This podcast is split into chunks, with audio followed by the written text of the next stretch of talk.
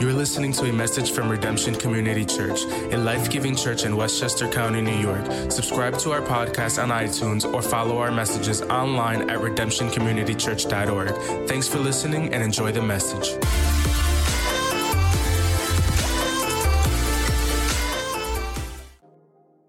We're in a new series today. We're kicking off a new series for our Advent season. And, you know, if you don't know what the word Advent means, you're not alone. Uh, the word Advent is simply arrival, it means arrival or coming. And so, you know, what we celebrate this season in the Advent season is the birth of Jesus, his arrival. And, you know, it, a little bit of history for you today in the fourth, fifth century is when new Christians started to pray and fast as they were remembering the arrival of the Messiah, as they were remembering the birth of Jesus. And so it started to like be celebrated throughout eventually the month of December. And, and so today we celebrate the Advent season over a period of four Sundays leading up to Christmas. And so the Advent season symbolizes the waiting for the arrival of Jesus, the arrival of the Messiah. And so there's a couple different traditions um, that we have as part of the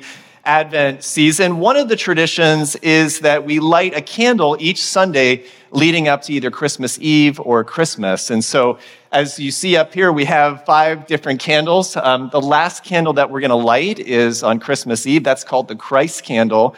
And these other candles are uh, candles that symbolize truths about Jesus that I believe we would all want to have this Christmas season and, and actually always in our lives. And so uh, it's things like hope, it's things like peace and joy and love, things that we would all want to have in our lives. And so the first candle that we're going to light today, it symbolizes the hope that Jesus brings, the hope that the Messiah brings. And so we're going to light that today. And um, as I light this candle, and hopefully it will light. There we go. Uh, as I light this candle, one of the things that um, we uh, we say about this candle is it's, it's the hope candle. It's called the hope candle or it's called the prophet's candle. Why is it called the prophet's candle? Well, because the prophets were the ones, especially Isaiah, who were waiting with anticipation for the arrival of the Messiah. And so, um, so as we uh, focus on hope today, what we're going to do is we're going to look at Jesus, the Messiah, and specifically the hope that he brings to us. And you know, I believe that Jesus, he didn't just bring hope almost 2,000 years ago when he came into the world. He actually is bringing hope to us today where we are. And I believe that this Christmas season is a season that God wants to bring hope into your lives. Now, as I think about hope, I, you know, I can't help to think about it as something that's tied to expectations. And uh, sometimes, you know, I get a little bit hope shy when it comes to expectations. And the, the reason I get a little bit hope shy is because I kind of set my expectations sometimes maybe a little bit too high and I might set myself up for disappointment. And so maybe if I set my expectations too high, then they might become shattered, right? And so we've all experienced this type of, of thing, I think, in our lives. We've had really high expectations of something. It didn't work out what, like we had thought. And then we're in this season of disappointment. And now, for some of you that know me, um, you know that I enjoy tennis. And um, the past couple years, I've been getting back into tennis. I used to play a lot when I was in high school and as a young adult. But the past couple years, I've been getting back into tennis. And, you know, I usually play it for fun. Uh, but there's this uh, partner that I play with that has been beating me for, uh, throughout the summer. And so I was finally fed up and I said, you know what? I'm going to get other partners. I'm going to reach out to other players on this app called Play Your Court and set up some other matches so that I get a little bit more, I get, I get better and I can eventually beat this guy. So about a month ago, I ended up beating this guy. I came home. My two teenage daughters were at home. I wanted to share the good news with them. I was so, you know, I, I was so excited. And when I shared it with them, you know what their response was? Mm-hmm. I thought you were a lot better than him. and so here I am all proud of my accomplishment, I thought, hey, the old man still has a little bit in him. You know, you could be a little bit more excited. So my expectations were just shattered in that moment. And, uh, and, and so, you know, there are moments in our lives where we can get a little bit hope shy, but, but nevertheless, this time of year is a season full of so much hope. And I think there's so much about Christmas that is so hope filled. For some of us, we have hopes that we set pretty high for the holidays. We might have been thinking about that one gift that we want for throughout the year. We've been hoping for it. We hope that we get it on Christmas. Or maybe we just hope that we get some time off to be able to spend it with some loved ones. And, and sometimes we hope for some very important, meaningful things during the holiday season, and we have our expectations set high. For others of us, we set the bar low. You're, you're saying to yourself, I'm just, I just hope that I get my Christmas presents wrapped by December 25th. That's, that's all I'm concerned about. And when I, maybe, maybe you're uh, saying to yourself, hey, when I go to my parents or my in-laws, I just hope that it doesn't blow up into a big argument and we start breaking things, you know? Uh, so you might have your, lo- your bar set really low, but I'd like to suggest that God is a God of hope. And I believe that God is a God of even greater expectation. And so it was Dallas Willard that compared hope and worry and said this that worry is the expectation that things are going to be bad, but hope is the expectation that things can actually be good. God is a good God. God is a good God who wants to do good in your lives. And there's good reason for us to experience hope, not only at this time of year, but all throughout the year. And I do believe that Jesus came into the world and that one of the things that he brought with him is hope. Not just hope for some, but hope for everybody in the world. So I want to look at a part of the Bible with you today that really helps us see the incredible hope that comes through the person of Jesus. So go ahead and turn in your Bibles if you have them uh, if you have your devices, go ahead and search for the book of John. We're going to be in the Gospel of John today, chapters 1 and 2. Now, in the other accounts of the birth of Jesus in Matthew and Luke, we have the traditional Christmas story. It happens, uh, that happens in Bethlehem. It's the, the traditional story about Jesus' birth, the shepherds, the wise men, the manger. There's no room for the, them in the inn, and, right? So they have to go in the manger. And so it's in Matthew and Luke that we see all the traditional elements of the Christmas story. But what's unique about John is that John doesn't generally give us the traditional Christmas story. John doesn't give us any of those details. John doesn't talk about the angels. John doesn't talk about the shepherds. He doesn't talk about the wise men. He doesn't talk about anything like that because John doesn't go back to the beginning in Bethlehem. John goes all the way back to the beginning when in Genesis, okay? So let's take a look at what John says in his own Christmas story a little before chapter 2, in John chapter 1. Let's look at what it says. In the beginning was the Word, and the Word was with God, and the Word was God. He was with God in the beginning. He says in the beginning that the Word already existed. Now, when he says in the beginning, he's talking about the very beginning in Genesis, like we just said the beginning when God created everything, right? God created the world. He, he, he created all that existed. And it also says that the Word was with God and the Word was God. He existed in the beginning with God. Now, John uses this uh, word in Greek um, called logos, which we translate into English as word. And logos was this idea, it was like a unifying principle that held the universe together. Now, what John is saying is that that Jesus, that God is the Word. He is this unifying principle, but it's more than that, okay? And so we realize that, you know, what God did at creation is He spoke everything into existence the trees, the birds, the, the sky, the waters, right? Um, but notice what John says. He, he says it's not just a word, like a principle or object. God's word was a He. It says that He was with God in the beginning. It's actually a statement about Jesus. Jesus didn't just come on the scene in Bethlehem. Jesus has always been present with God. He was with God in the very, very, very beginning.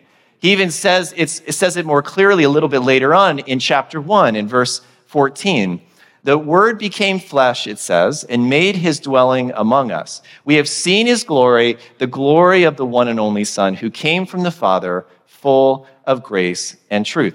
It says the Word became flesh or became human. It says it made it his dwelling or it made his home among us. And he was full of unfailing love and faithfulness. And so here is John's Christmas story.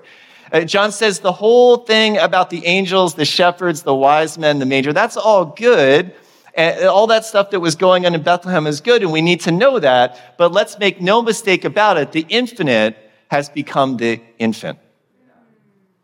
The eternal God took on human flesh, and the one who has all authority and all power, he entered the world. The one who is infinite became an infant and brought with him a mission. The infant had a mission. He had a purpose. He was going to be about the transformation of the world, not only in his own day, but also about the transformation of the world in our day. You know, the world is different than it was 2,000 years ago because Jesus came. So, what John says is God coming into the world changed everything. Now, in John chapter 1, we see that John is, seems to be getting us excited for what's about to come in Jesus' ministry, right? Um, he wants us to get prepared for the amazing things that God came into this world to do through Jesus. So you're ready to hear about all these amazing things that are about to follow. So we know a little bit about Jesus' life. We know that he was on a mission, that he had a great purpose, and his purpose was bringing about the transformation of the world. And uh, we know some of the things that he did, right? He healed uh, the sick. He made the blind to see. He made the lame walk. He brought healing. He brought healing to all different people and raised the dead. He taught like nobody ever taught before. Jesus was on a mission. So you get this picture in the book of John that God has come into the world and you're ready for all this action that's going to accompany him carrying out his mission. And you're ready to see it all play out and, and, and you're ready to hear about all these exciting things, but then you turn to chapter two and you find Jesus in the most unlikely place. You find Jesus in the most unlikely location. And so let's look at it. Let's look at where Jesus is. It says in chapter 2, verse 1 On the third day, a wedding took place at Cana in Galilee. Jesus' mother was there, and Jesus and his disciples had also been invited to the wedding. So he's at a wedding at a village eh, called Cana in Galilee. Jesus' mother was there, Jesus and his disciples were there, they had been invited. And so the very first thing that you see Jesus doing after all this buildup in the first chapter of John is attend a wedding. Now, Jesus wasn't there because he was the best man. He wasn't there because he was going to be officiating the wedding. He wasn't there because he was doing a guest uh, a celebrity appearance, right, for the married couple. Uh, now, as we think about this, with Jesus having a job to do, a mission to accomplish, a purpose to fulfill, why in the world would we see him at a wedding? And where in the world is Cana? Well, we know that Cana is a town that was in Galilee. And today we generally know where the area is, the Galilee area is, but we don't know where Cana is. If you go to the Holy Land and you do like a tour where you're walking in the footsteps of Jesus, you will not be visiting Cana because we don't know where it is. Um, we, it, it's such an insignificant place that it's not even on the map. And so Jesus is at a very ordinary event in a very insignificant place. And it's also, it's almost like when uh, God does this in the Bible, it's like he shows up in these places and then he does the miraculous, right? He does something extraordinary. And, and, and, so the question remains why in the world would Jesus be at a place like this, a place like this called Cana? So the reason that he shows up here it is because he is invited. He's invited. Now, this is probably the most important thing that I'm going to share with you today, and it's this. Where God shows up in your life, he is invited in. When God shows up in your life, it's because he's invited in. And it's amazing, yeah, it's amazing how God shows up in your life when you invite him in. So that's the first thing I want you to know today. Invite God in. That's the first step. That's the first step that if you're going to really experience hope this Christmas, the first step is to invite Him in. So we invite God into our lives. And the way I think about it is like this God is the one that it, if we keep Him at a distance, if we keep Him at arm, arm's length, He's going to be a gentleman, right? He's not going to go against our wishes. And, you know, he, God is not like Uncle Eddie on the Christmas National Lampoon's Christmas Vacation who shows up with his RV in your driveway and moves in for the Christmas season. God's not like that. He, he's not going to do that. But God will show up where he's invited. And wherever God shows up, these are the moments where God brings hope in areas that we need hope. And let me ask you today, friends, where in your life do you need to invite God in? Where do you need hope? Here's the cool thing about God and is that you don't have to be in church to invite him in. You can invite him in when you're at home. You can invite him in at school. You can invite him in at your workplace, wherever you are. And for some of us, we're in a season where we're in need of God. We're in need to invite God into a relationship. We might have a tension filled relationship in our life, right? It could be with a parent, it could be with a child, it could be with a sibling. And it could be in our marriage. It might be uh, some other relationship. And what happens in these tension filled relationships is that we tend to keep God at a distance. We, we tend to keep God uh, outside of, of ourselves and, and, and, at bay, and we kind of push him off to the side. So we, we feel like in these circumstances, in these situations, that we're going to fix it on our own.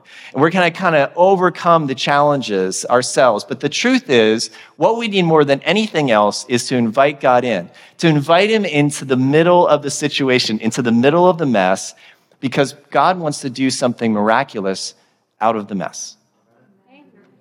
God shows up at a wedding in Cana, and if he shows up in a wedding in Cana, he can show up in your relationship.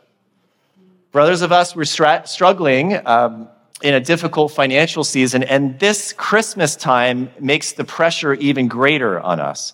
And so we can feel discouraged. We can try to solve our own financial uh, problems, but what God wants us to do is to invite Him in to our financial struggles uh, to not just try to figure it out on our own um, and get ourselves in an even greater mess, but we need to invite him into our situation. Listen, if God is going to show up at a wedding in Cana, he can show up in the middle of your financial difficulties. It doesn't matter what it is. It could be a relationship. It could be a financial situation. It could be your health. It could be a professional situation. Maybe you haven't had work for a really long time whatever situation we find ourselves in, in whatever area of life, life this Christmas season, invite God in.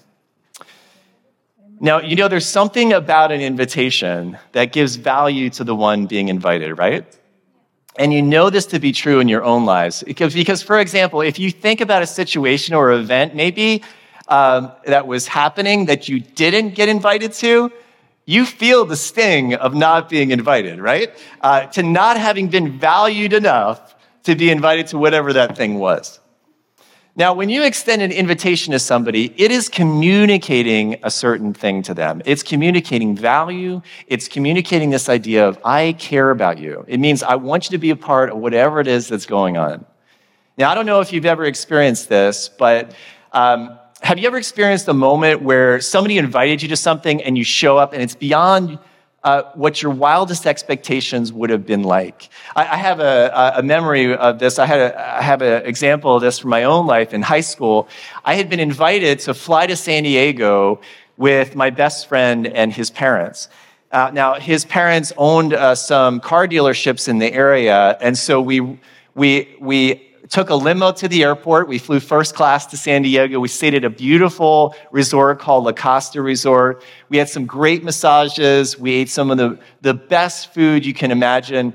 And we saw some of the most beautiful towns along the coast and got to spend time at those, those beaches. And I keep saying to myself today, why do I, why have I not stayed in touch with this friend?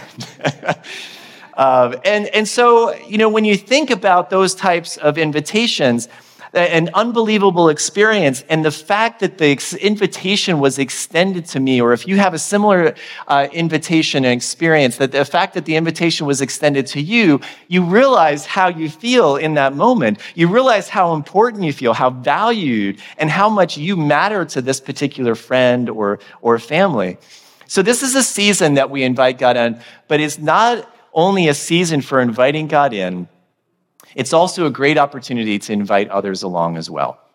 Uh, next month, we have the, uh, in a couple weeks, we have the opportunity to be part of Christmas at Redemption. It's happening on December 18th. And I love Christmas at Redemption. And uh, we uh, got a little flavor of that last year. We were coming out of the pandemic. And um, I just love all about what it entails, the whole experience. And, and, and so uh, one of the things that we uh, want you to know uh, is that Christmas at Redemption is for anybody. It's for anybody and everybody. So, you know who's invited to Christmas at Redemption? Everyone. Everyone is invited. And I'm talking about all people, okay? I'm talking about rich or poor people, okay? I, am talking uh, about old people, young people, small people, large people, white people, black people, yellow people, brown people. All people are invited to Christmas at Redemption. Giants fans, Jets fans are invited. I was gonna, uh, yeah, yeah, you just stole it from me. I was gonna say maybe not Patriots fan, but yeah, okay, Patriots fans. We're everybody's invited. We're inviting people that are maybe a little bit hard to get along with, and people that are very easy to go, get along with. We're inviting all people. So the invitation is to everyone. And do you know what that's saying? That is saying that here at Redemption, everyone is valuable.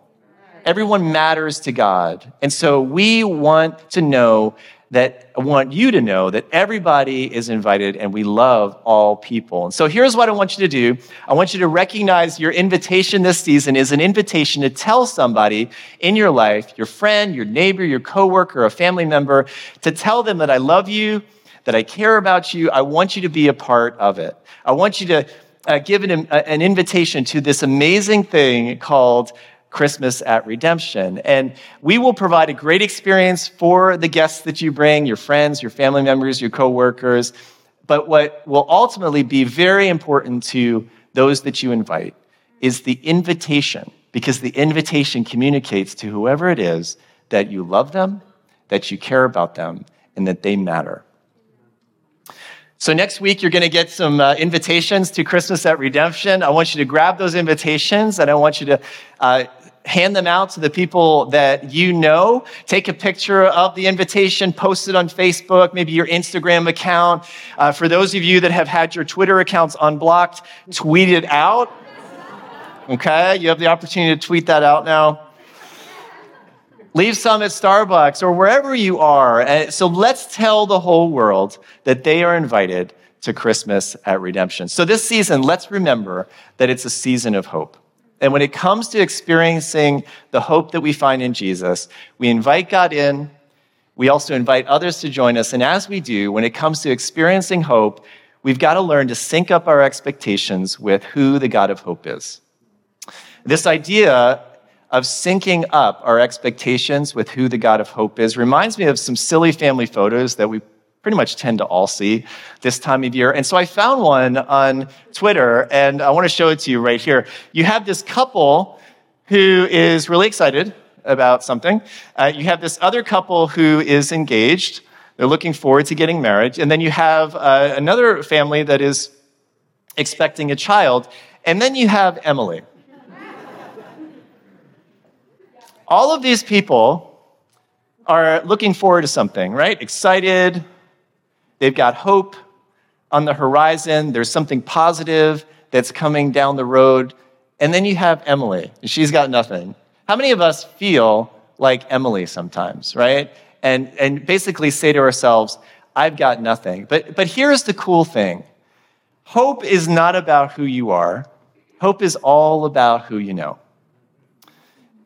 And so we're going to see that in the next part of the story. And so we pick it up in John chapter 2, verse 3. Jesus is at, still at the wedding in Cana. And then all of a sudden, there's this problem. And, and here we see what the problem is. in uh, chapter 2, verse 3. When the wine was gone, the wine, the wine ran out. That, that's the big problem. Uh, you can't continue the party without the wine. Uh, in, in that day, you know, weddings would be celebrated over two or three days, not just like into the wee hours of the morning, right? Weddings would be celebrated for a pretty long time. And so the uh, bride's family would make sure that they had all the preparations that they needed to celebrate for that amount of time. And so you'd have enough food, you'd have enough wine. And so here we are in this situation where uh, the bride's family has run out of wine. And in this culture, if you run out of food, if you run out of wine, it brings a lot of shame and embarrassment on your family. And so they did not want to run out of wine in the middle of the celebration. And, and, so, the, so this is the problem they're dealing, dealing with. And, and next, we see that Jesus' mother gets involved. She gets involved in trying to solve the problem. And she says to him in the second part of verse 3 they have no more wine. So, so Jesus' uh, mom tells him that, that they have no more wine. And it's interesting what, how Mary approaches this. She doesn't ask a question, she makes a statement. Uh, she says to Jesus, You're literally, she says to Jesus, uh, in other words, you got to do something. You got a problem here. Uh, now, have you ever been there? Have you ever had a problem in your life, a, a struggle in your life, and you're not even asking God a question, right? Like Mary, you're just telling God what's going on. You say, Look, Jesus, this relationship is a mess. Hey, Jesus, my finances are a disaster. Jesus, I haven't had work for a really long time now.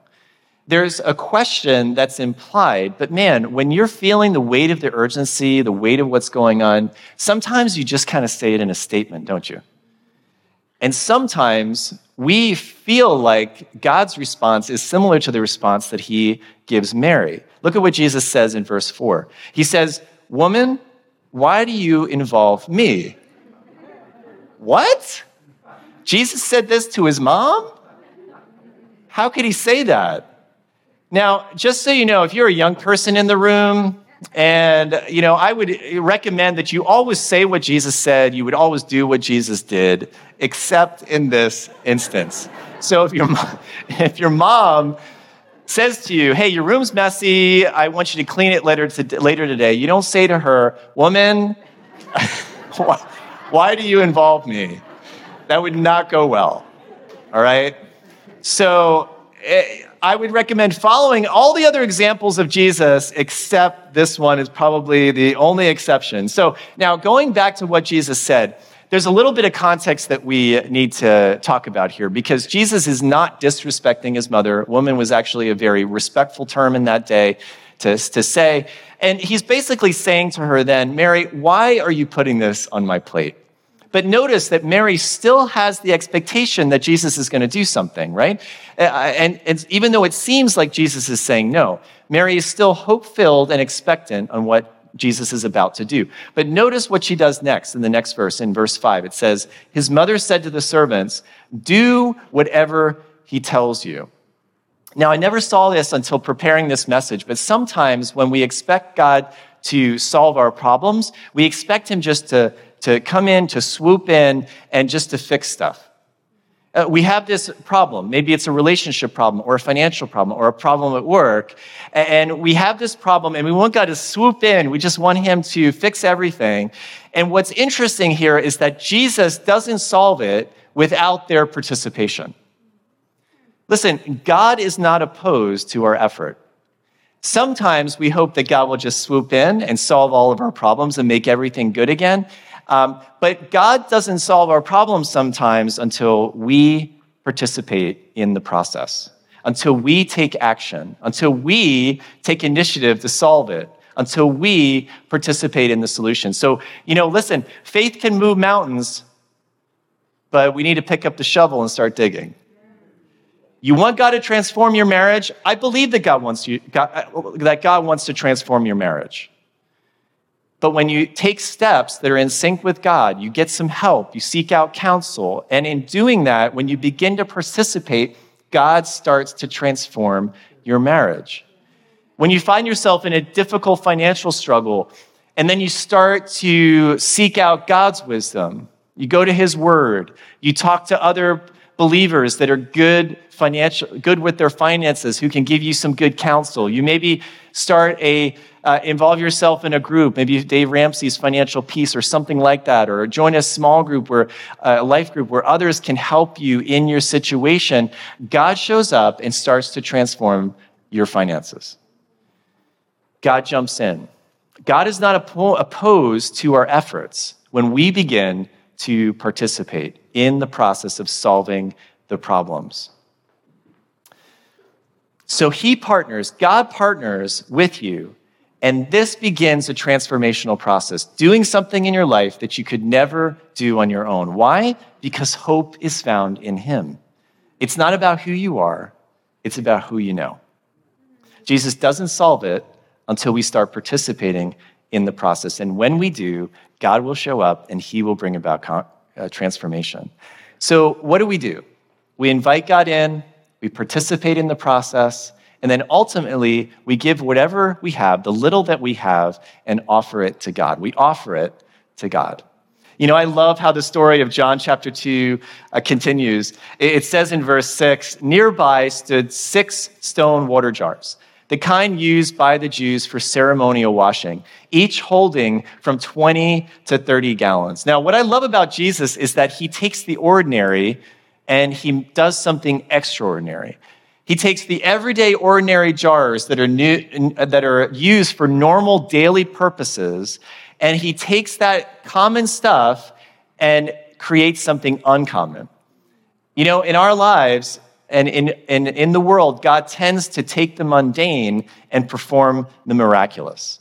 God often takes something that's ordinary and makes something extraordinary. So, we, so he just takes these jars, these simple jars that were used for everyday washing, for ceremonial washing, and, then look at what uh, Jesus says. He says in verse 7 through 10, Jesus said to the servants, Fill the jars with water. So they filled them to the brim. Then he told them, now draw some out and take it to the master of the banquet. They did so, and the master of the banquet tasted the water that had been turned into wine. He didn't realize where it had come from, though the servants who had drawn the water knew. Then he called the bridegroom aside and said, Everyone brings out the choice wine first, and then the cheaper wine after the guests have had too much to drink. But you have saved the best till now. Here's what Jesus does He takes the normal, everyday, mundane things and he does something extraordinary with them. And when he transforms this into wine, when he transforms it into the best wine, like this is top shelf wine. This is the type of wine that in the wine store they have on a separate rack right away from the common wines that most people buy at the store. And what happens is that the host of the wedding, when he takes a taste of this, he realizes that this is like some of the best wine he has ever tasted. But what's interesting is he tastes the product and he enjoys the taste of it, even though he hasn't seen the process that has created it. The host tasted the miracle without knowing the process that it took to make it. And here's why it's that why that's so important. Sometimes when you're feeling down, when you're really struggling, you can look at other people's lives and see how good they look, and, and you're seeing only the product. What you're not seeing is the process. Look, our God is an amazing God who can bring good out of difficulty. God has a way of bringing faith out of fear.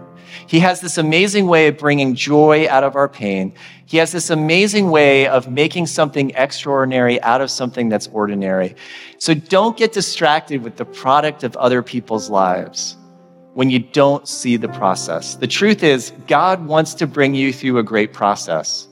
He wants to do a great work in your life when you give it to Him, when you give Him the water, whatever the water is, whatever the ordinary, mundane, whatever it is, when you tell God, this is all I got, and you trust Him to do something exceptional, something miraculous, to do something supernatural with it, He will do it. God wants your life to be filled with hope. He's a good God and wants to do good in your life. Do you believe that today?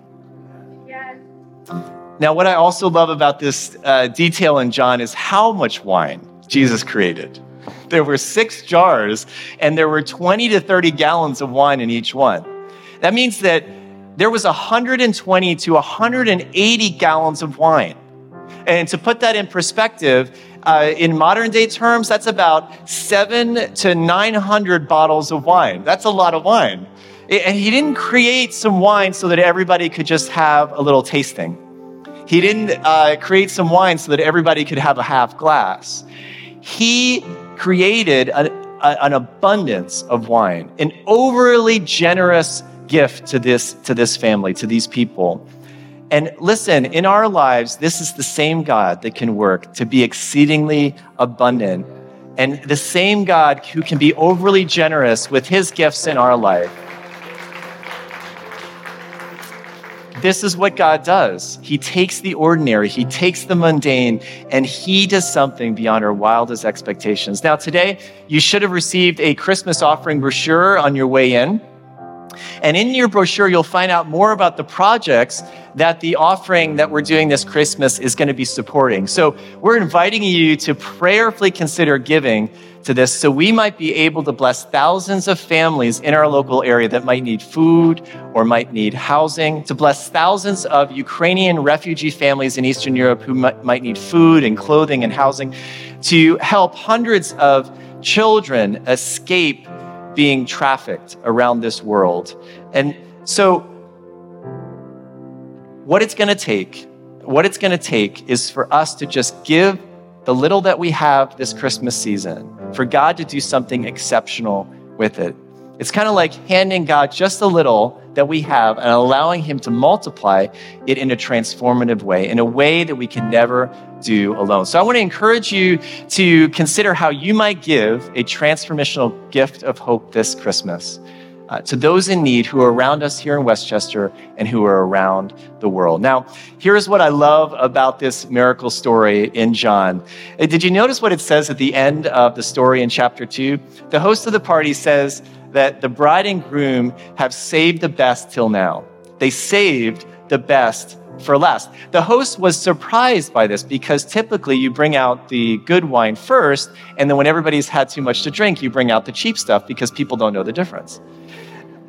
And I believe that for all of us at this Christmas time, for all of us as we head into the new year, in spite of all the challenges that we've been facing over this past year and maybe still face, in spite of all the difficulties in our lives, I believe that if we invite God in, we participate in the process, and we offer up the little that we have, that God is going to give us His hope and He is going to bring the best for us in life. Today, I'd like to encourage you to think of just one area in your life where you need to invite God in, uh, where you need to experience God's hope. Maybe it's your health, maybe it's a relationship, you know, maybe it's a financial difficulty. One area where you can invite God in. And I believe that for many of us, our best days are between, uh, for 2022, are between now and the end of the year. Because that's what happens when we invite God in we participate in the process, and we give Him the little that we have. Listen, God has great things in store for you, and it's just ahead.